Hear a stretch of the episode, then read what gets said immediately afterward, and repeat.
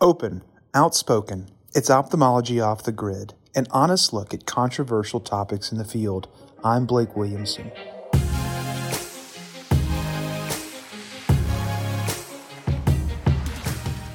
Welcome to a new episode of Ophthalmology Off the Grid's Survive and Thrive series.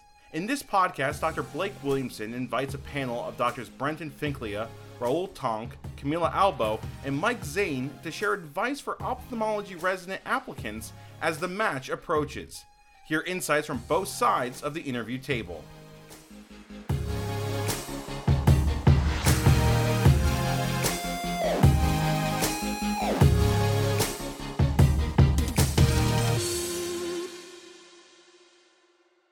Support for this podcast comes from Bryn Mawr Communications. BMC produces a number of informative podcast series spanning a variety of topics in ophthalmology. Discover a new show at eyetube.net slash podcasts.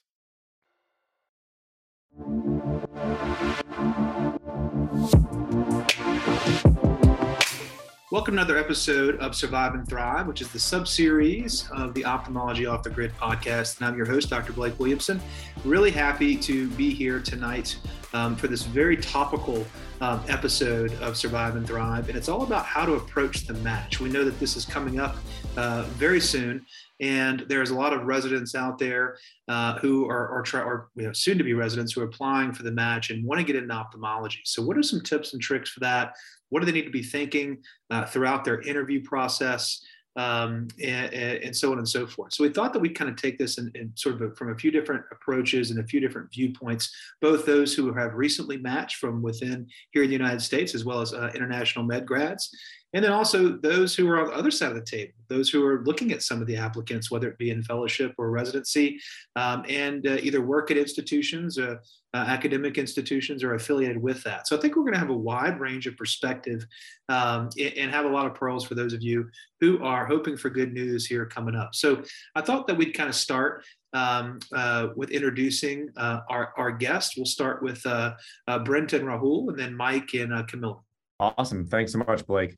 Uh, so my name is Brent Finklea. I am in practice in Philadelphia. I'm uh, in private practice, but I'm on staff at Wills Eye, where I work uh, for the cornea department, um, work with the cornea fellows, and then I also run the global health department at Wills Eye, where we have a two fellow um, global ophthalmology fellowship program. So happy to bring some perspective, but thanks so much for having me tonight. Great. And I'm Rahul Tonk. I uh, practice out of uh, Bascom Palmer, where I do cornea cataract and refractive. And uh, I finished um, my residency in Albany, New York in 2013, um, sorry, 2016, and then my uh, cornea fellowship in 2017. Uh, so I've been practicing about five years, so kind of remember some of what it's been like to go through. And uh, I now have the privilege to, to co-direct a cornea fellowship. So also um, understand what it's like to be on this side of the table and uh, how talented so many of the applicants are and just try to give advice and mentorship where I can to help people represent themselves in the best way possible. And I'm Mike Zane, and I am a international medical graduate, completed my medical school in uh, the Royal College of Surgeons in Ireland. This was followed by a master's in vision science and a combined uh, corneal research fellowship at the Bascom Palmer Eye Institute. And I'm currently a PGY1 at the Cook County Department of Ophthalmology. Hi, everyone. I'm Camilla Albo. I completed my medical school at the Medical College of Georgia at Augusta University in Augusta, Georgia, and I am now a PGY1 ophthalmology resident at UT Health San Antonio. Great to be here with you all. Okay, so Camilla, you and Mike are the closest to what everybody is going through right now, all the nerves and everything like that. Take me through, you know, these last few weeks building up to the match um, you know, Camilla, maybe start with you and then Mike chime in. You know, what are the emotions going through their minds? Um, what kind of uh, advice do you have for them? What can you do at this late stage if you haven't done already? Um, and, uh, and sort of walk us through that. So many great questions. Um, I just want to start off by encouraging everyone that's going through the process right now. You know, Mike and I are just one year out. Um, so we're really you just a little further ahead in the spectrum of time. And I'm even so encouraged talking with you all right now on this podcast, thinking about where we can be in the future, looking up to so many amazing people in the field. So, right now, thinking back to a few weeks before applying, the application will be due around September 1st. I remember feeling nervous and excited, so many emotions, and just get, getting everything together. And then the next big step is approaching interview season, um, waiting for interview invitations around October, going through the interviews in November, December, early January, and then approaching the match. So, as far as taking it one day at a time is what I really encourage. And if I could give you, I think, one main piece of advice, it's to not be afraid to be yourself.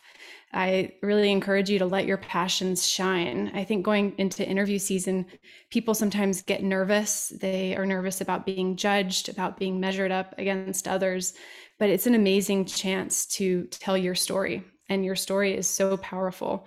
So getting to share what what makes you tick, what your passions are, your aspirations, um, ultimately, I think we are naturally hardwired to resonate with stories. People love a good story and having that human connection. So when you're talking with your interviewers, just be yourself, share what makes you you and what you're excited about going into ophthalmology, and you really can't go wrong. Yeah, I, I couldn't agree more, Camilla. I mean, like she said, you want to take it one day at a time. And around now, where there's only two weeks left until application is submitted, there's not much that you can really change in your application. And at this point, you want to focus on what you have and what makes you tick. Specifically, you want to kind of really, you've probably already worked on this for most of uh, the last couple of months, crafting your narrative, but you really want to have that ingrained in your mind. So, programs, when they're interviewing you, they can see that shine right through. Also, you also want to lean on your support system, whether that's your mentors, your colleagues, your peers. I mean, you should be proud of yourself at this point that the fact that you're even applying i think that in itself is an achievement because to even get your application to that stage where um, you are eligible to apply i think you've done so much to reach this point that you should just be proud of yourself and be kind to yourself and similar to the point about leaning on your support system i wouldn't I don't know if anyone thinks this, but I wouldn't think of anyone as competition. These are all going to be your future colleagues, and together you can achieve more. I know that's a bit of a cliche, but you want to really bounce ideas off each other, practice interviews together, start to think about how you want to be viewed by your colleagues going forward. I know it might be a little presumptuous to say before you've even matched, but if you get into that mindset, then I think you can kind of make what's going to be a very turbulent couple of months a little more um, was turbulent, the more smooth sailing, shall we say. So definitely at this point, you want to focus on what makes you you and don't try to reinvent the wheel. Talk to your mentors, strategize a plan about how you're going to make this a successful season. Lean into your um, colleagues, and um, yeah, best of luck to you. Good feedback. And, and Rahul, you're, you're kind of on the other side of the table here uh, at a world famous place, and you're going to be seeing applicants from all over the place who are all amazing, I bet.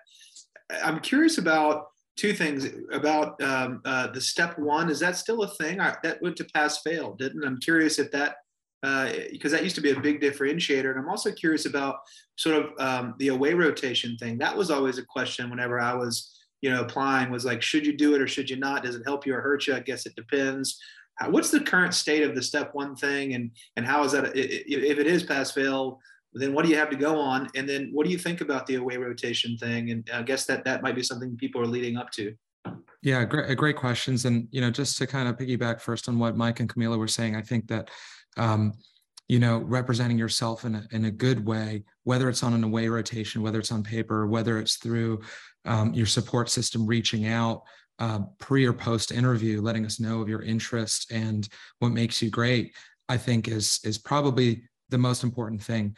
Um, I want to take kind of a um, a contrarian view a little bit because I think people are very keen to present themselves in the best possible light, and I just want to uh, also caution against the things that are red flags um, from a residency program or fellowship program director perspective, things that would make me say, geez, I would think twice before I'm going to look at this application. And if there's anything that feels to you in your heart as a stretch that you're saying about yourself, just don't say it. You've probably got enough other accomplishments to put it on paper. If there's a story that's not quite true, or is it a, a stretch of the imagination in your personal statement, don't sell it with flowery language. It's not true. It's not what's necessary for your personal statement. There's so much that happens to good applicants that they do um, just out of a sense that they've got to make a perfect application that ends up taking them out of um, contention just because we worry about whether or not they're authentic and whether they'll be authentic and trustworthy and true when they're here in person. Um, to speak specifically to the step one uh, uh, question, I believe that it'll still be on the applications this year. I don't think the pass fail has come through yet. Am I right on that, Mac, uh, Mike and Camila? So um, I would say that there are some centers that will use that as, as a cutoff to say that, you know, we don't start looking at applications above a certain um, threshold just because of the volume of applications that come in. So eh, you have to imagine that everybody that's reviewing these applications is doing so on a voluntary basis. They have full-time practices in most cases, and they're doing this on nights and weekends instead of playing with their kids. So um, there are some rough cutoffs sometimes that happen um, in some programs. Um, we don't use that and, in, for the most part. I think that many of the other programs don't use that for the most part, but uh, I know that there are some that do at least below a certain level. Um, but there are plenty of other things that can make up for poor step one scores. And I'm sure we can expound on that um, as the evening goes on. What do you think, Brent? So, so you you look at uh, applications, I think mostly for fellowships for for wills, um, but you know it's still kind of the same idea one thing that Rahul talked about was authenticity. And man, like no one's dumb here. Like everyone can sniff out if you have an ounce of social awareness, like you can sniff out if someone's not being authentic. Um, and, and, you know, unfortunately, like you know, if you say some story about some place you've been, chances are someone that on that that that panel has been there too, and they may they may ask you something and call you out. Like if you don't speak Mandarin, don't say you speak Mandarin. You know what I mean? Because someone probably does speak Mandarin at Wills. You know, so uh, maybe talk about some things that really kind of shine for you when you're looking at applications and and so forth. Absolutely, a, a lot of great points have already been brought up, and the um, the key to authenticity absolutely uh, doesn't just end at putting truthful statements on your application, but also presenting your most truthful self. In terms of um, mentioning specific traits or certain skill sets that you have on your application that may or may not be completely accurate or completely truthful, um, there are many interviewers that will ask you about them and ask you to demonstrate. If you are a singer, they might even ask you to hum a few bars. If they you know find out that you are a world class whistler guess what? You're going to be performing for the group. So you know make sure that you're ready to uh, to back up um, with actions what you put down in words. Um, one quick thing i wanted to actually backtrack on that mike had said that i think is so important is ophthalmology is an extremely small community. And that community that you build starts from the moment that you enter the applicant pool and it continues throughout the entire duration of your practice it is remarkable how many people I met on the interview trail now, uh, eight, nine, 10, 10 years ago, eight, somewhere in that range, um, that I still know, that I still see at meetings, that I still reach out to when I have problems or want to know about applicants from other programs and that sort of thing. So these are very, very valuable um, friendships and just it's the first step that you have in building um, your career path and building your um, your professional group. So I think that all of those are extremely important. Um, in terms of uh, what Rahul was mentioning about um, you know presenting yourself on the interview day, I think that you need to uh, not only have you know all of your skill sets ready to roll and, and have all of your um, your discussion points ready. But you need to be ready to um, just be an open honest and, and friendly individual. There are a lot of smart people that are applying to these fellowships and to these residency programs. And um, that's not really what differentiates you. We're not looking for the you know, 0.1% out of the 0.3%. What we're looking for is somebody that we are going to be able to trust, that we're going to be able to rely on, and that we're going to be able to lean on with our patients and with our hospital for those three years that you're going to be with us. Um, to that point, also, Blake, you mentioned away rotations. I think Blake, I think away rotations are a very valuable thing that you can do, especially as we look into a future where USMLE scores and some other objective metrics may not necessarily be as um, closely vetted or may not even be available.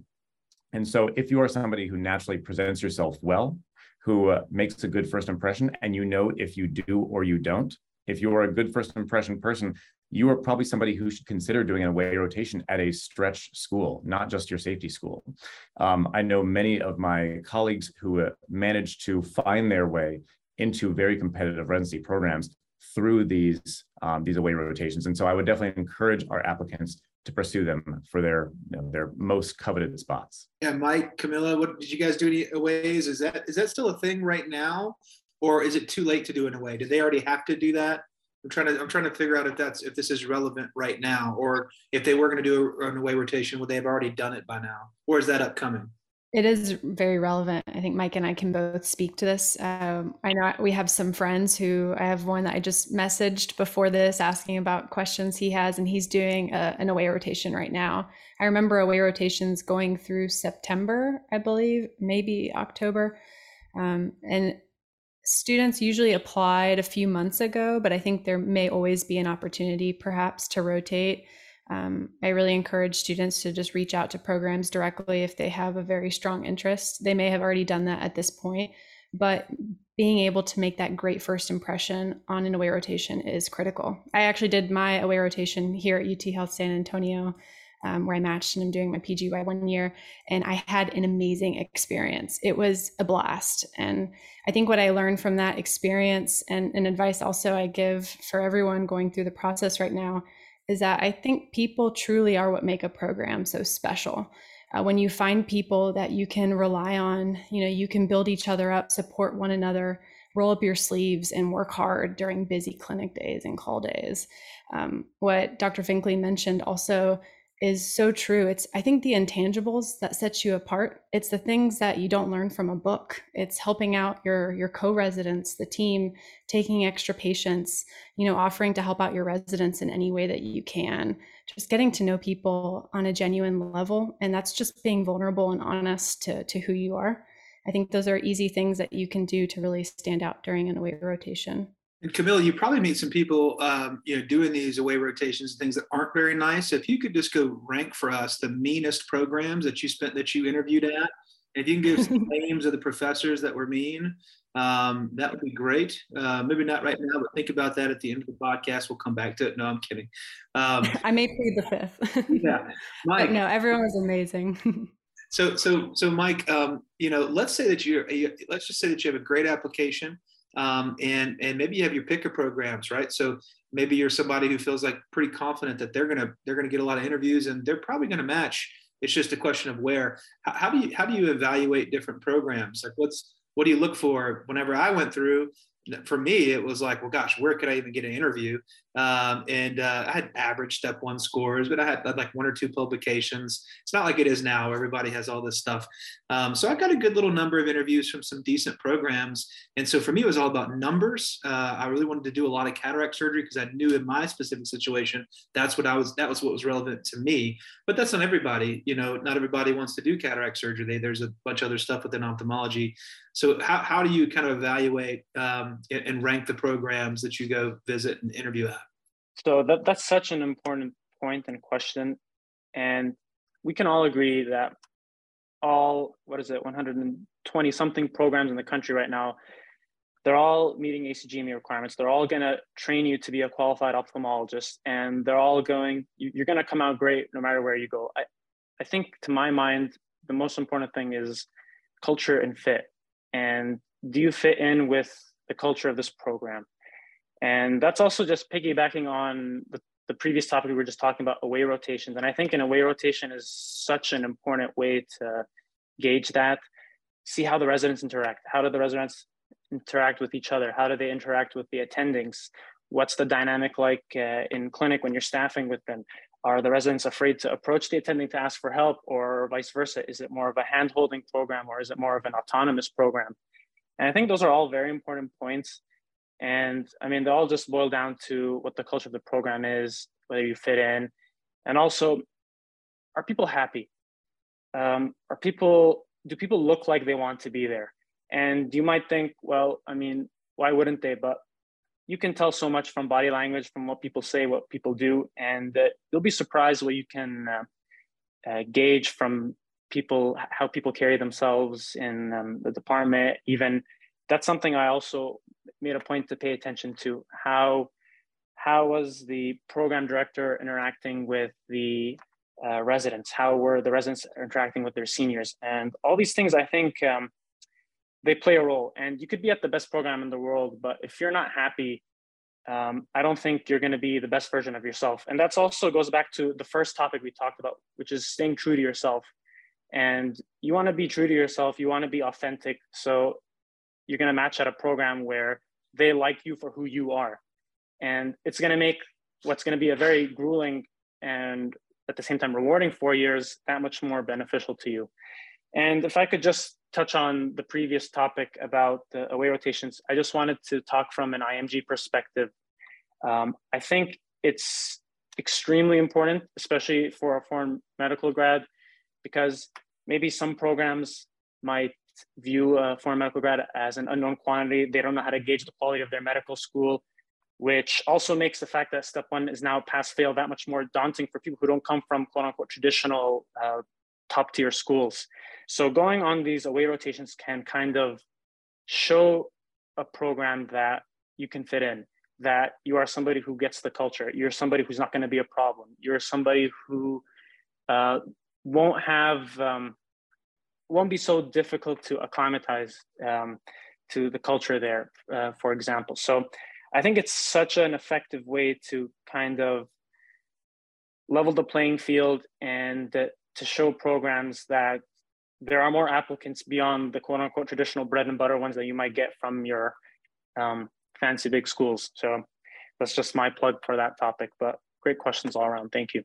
Bro, I want you. I want to. I want you to react to that, and specifically the culture and fit, and like you know, they're looking at you guys to be like, hey, how happy is Dr. Tonk, and how happy is the colleagues? are you doing the same thing? Are you are you are you being like you know how easy is this person to approach? Are they socially aware?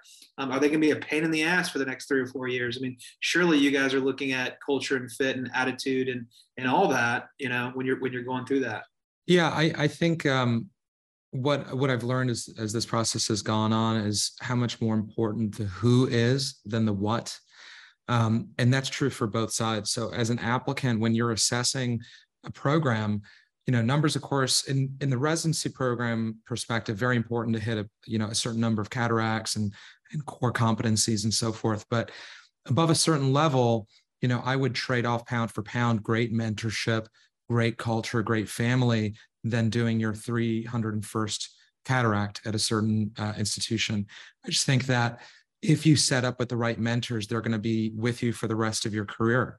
And uh, they're going to teach you um, things beyond the technicalities of a surgery and even the technicalities of a clinical exam. They'll just teach you an approach to life, a way to balance your work and life, um, a way to integrate research with with a career. Even if you're not particularly interested in research at this stage in your career, maybe you'll find someone that sparks something in you.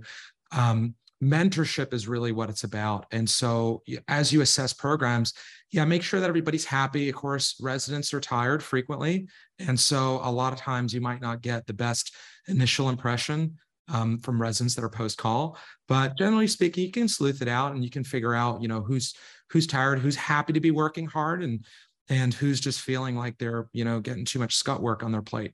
Um, and uh, then on the other side, for for us on the on the program director side, 100% by the time you're at the interview stage, um, you know, we're not looking at the CV as much, and what we're really looking for is the person.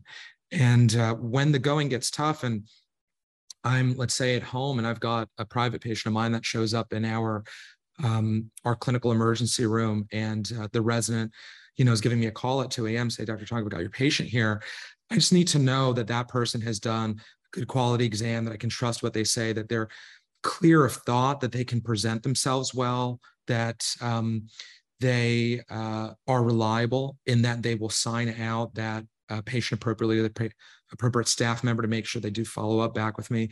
Same is true with how we then see those people mature through their residencies. Are they going to be team players in their class cohort, but then when they become senior residents, are they going to stick it out and stay late when they're on buddy call with first year residents and teach the first years what they learned, what people did for them? Are they going to pay it forward? Are they going to become educators?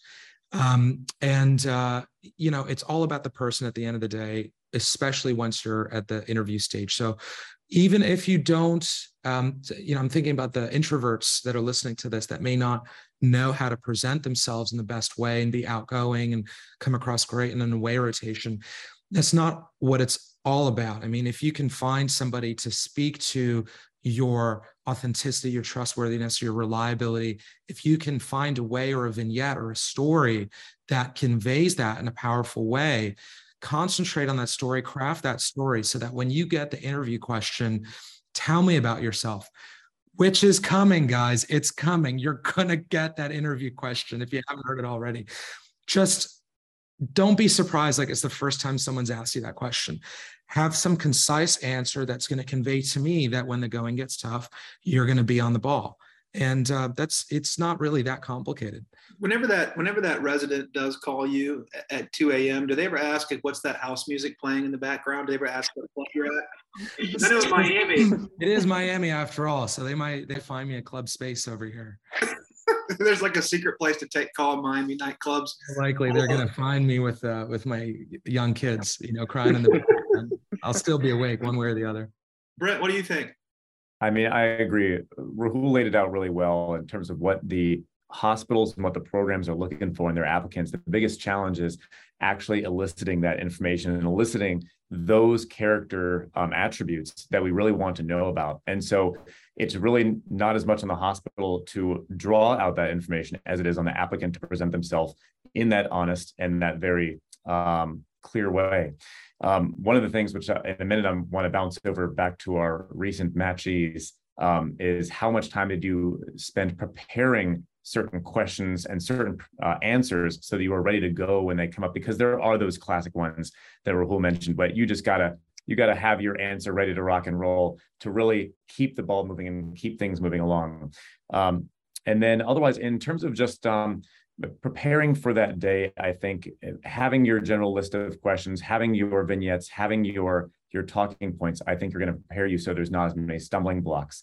The last thing that I would really mention um, when we talk about intangibles you know you are in the top whatever percent by the time you make it to the actual interview and so the entire interview day is that working interview it's that working relationship building and so not only are the applicants interacting with each others and building their friendships and their colleague um, connections but we also are watching to see how the applicants are interacting with all the other individuals at the hospital.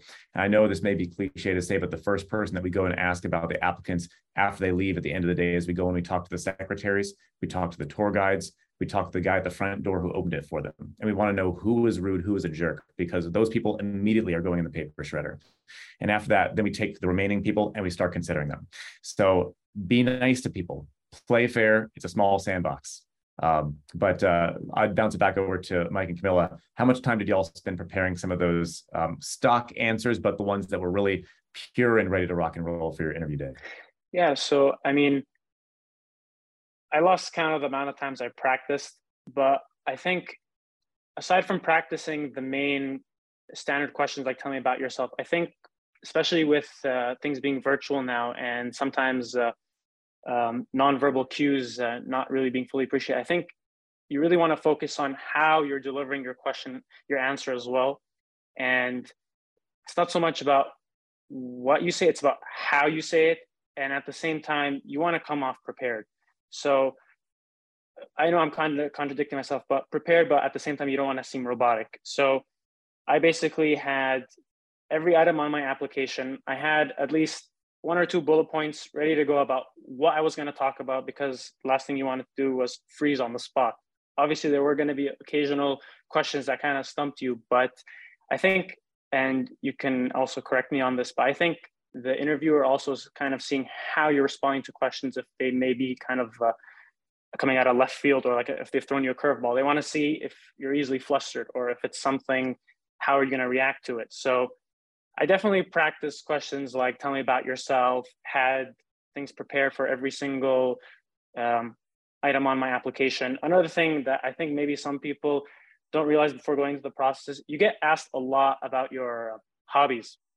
And the last thing you want to do is not know what to talk about with your hobbies. It's it's really an opportunity for you to let your guard down, uh, quote unquote, and really talk about the things that you're comfortable with. And odds are the person who's asking you about these hobbies also probably shares those hobbies as well. So it's your opportunity to show how how you are socially and um, again just make sure you're prepared whatever you have on there which goes without saying well, um, i'm sure camilla can also attest to this Mike brought up so many great points too. I have a lot of thoughts, so I'll keep them organized.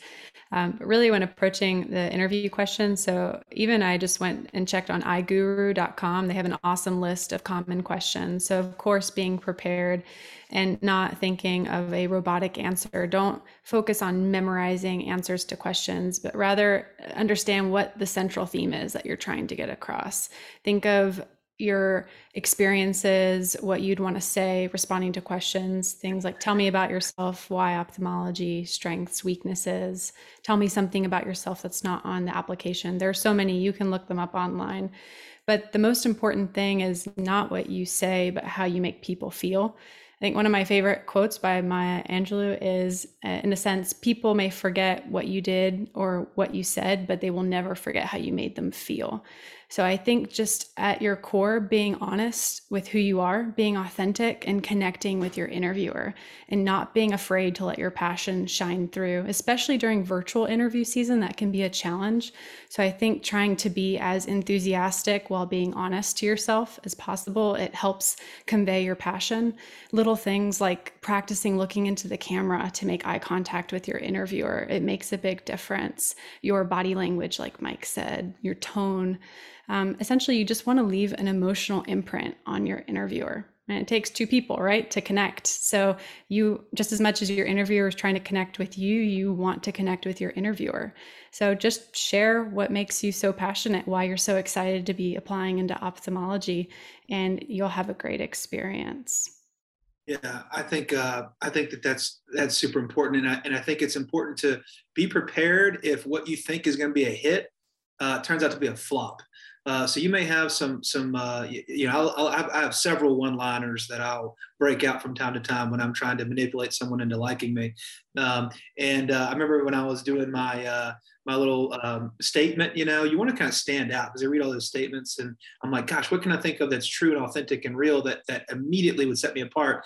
And like one of the first lines that I did was something about my, my, my family history in medicine. And one of the cool things is like my one of my my great great uncle uh, Dr. Ira Bush was this guy who, who was a, a, a, doctor in Texas, and he actually crossed the border during the Mexican Insurrection Army and became the personal physician of Pancho Villa. Uh, and he wrote a book about his exploits called Gringo Doctor, which you can go get. It's it's my uncle Ira on the front cover in full regalia with sword. And I thought, wow, that's that's powerful and that's so different. And so I put that at the top. And I remember uh, one of the programs that I went to, the first thing the guy said is, "You ready?" He goes, "Yes, I read this." So what you're saying is your ancestors are traitors. your ancestors are basically traitors and joined the Mexican insurrection army.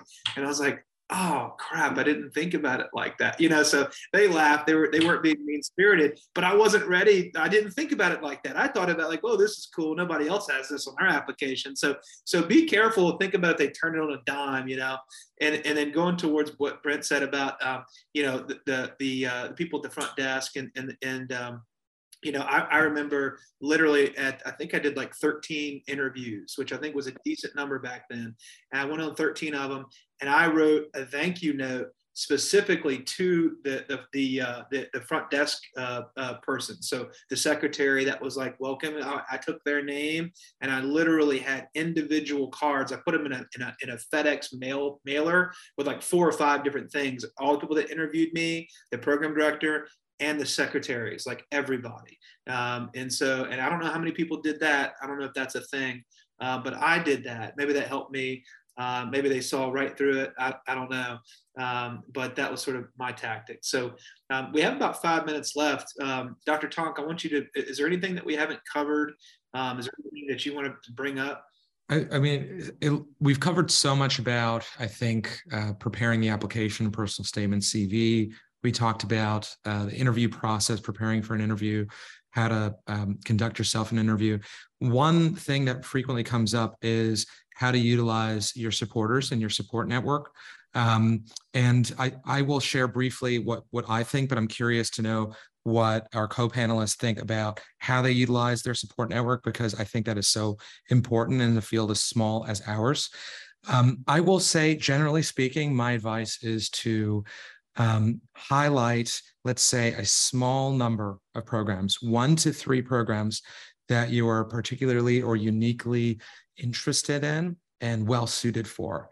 And I would reach out to uh, whomever may have a personal insight into that program or a colleague that um, is on faculty that program, whatever it may be, and have them send out a quick email, text, or phone call, um, letting them know that your application is coming as they review uh, applications in time for the um, interview uh, uh, invites to go out.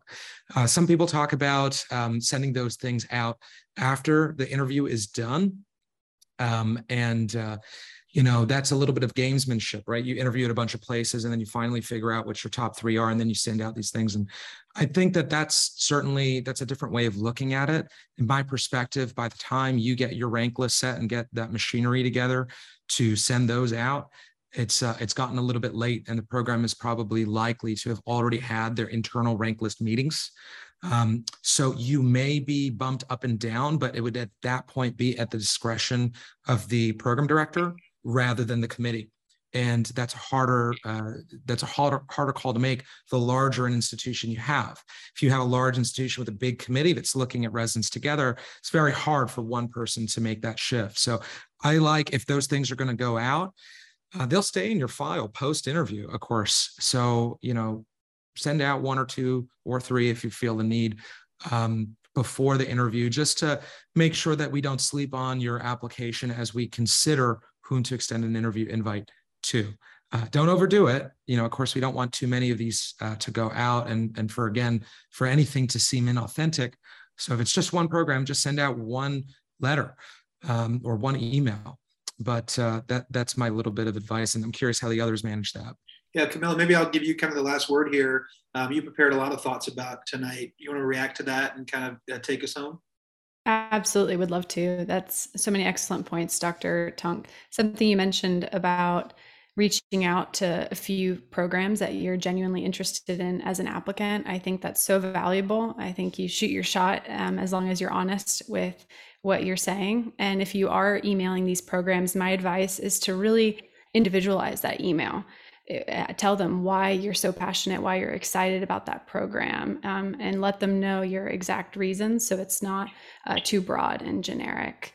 And really, Mike, everyone here has brought up so many amazing points of leaning on your support network. One of my favorite things about this amazing field of ophthalmology is how interconnected everyone is, how willing and excited people are to support one another and support the next generation of future ophthalmologists. This is a vibrant community of remarkable people. I remember going through even during the COVID pandemic, and I started reaching out to ophthalmologists through social media, uh, Twitter. I reached out to one of my mentors, uh, Dr. Rob Melendez, through Instagram, and he was willing to mentor me throughout the process. Mike and I reached out um, to each other. We met through Med Twitter, and we joined Young MD Connect, um, and we brought it full circle meeting at Millennial Eye this past year, where we got to meet you too, Dr. Williamson. So I just encourage you to support one another. I think the more you give, the more you get. So this isn't a competitive environment, this is a supportive one. So I think take care of one another, really lean on your co applicants and share information and reach out to mentors who are supporting you along the way. And don't be afraid to reach out to ophthalmologists and residents in the field to ask about programs. We're more than happy to help. And I'll probably end with, uh, you know, uh, wherever you do end up, that's exactly where you're supposed to be. I think that where I think where I was was like third or fourth on my list. And I was kind of bummed, you know.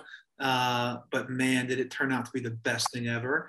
Um, and I bet you that's what, what's going to be for everyone listening to this. If you don't get your first or second thing, uh, just know that there's a reason for that. Um, and you're still going to be an ophthalmologist. One of my favorite Steve Dell quotes is that, that the, uh, the, the worst day in ophthalmology is still better than the best day in internal medicine, which is so true for all of you PGY ones who are doing that internal medicine thing. Could you imagine doing that like the rest of your life? Oh my God. Shout out to my, my internal medicine people. I'm, I'm, I'm like 82% kidding. We love you guys. Uh, but seriously, we're biased. So um, you guys are gonna be fine no matter what. I hope that you take home a few things from uh, Brent and Rahul and Camilla and Mike. Uh, and we want to thank you all for listening to this episode of Survive and Thrive.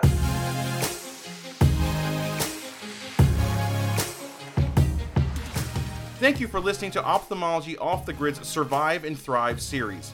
And thank you to our guests, Drs. Finklea, Tonk, Albo, and Zane, for joining the show. Until next time.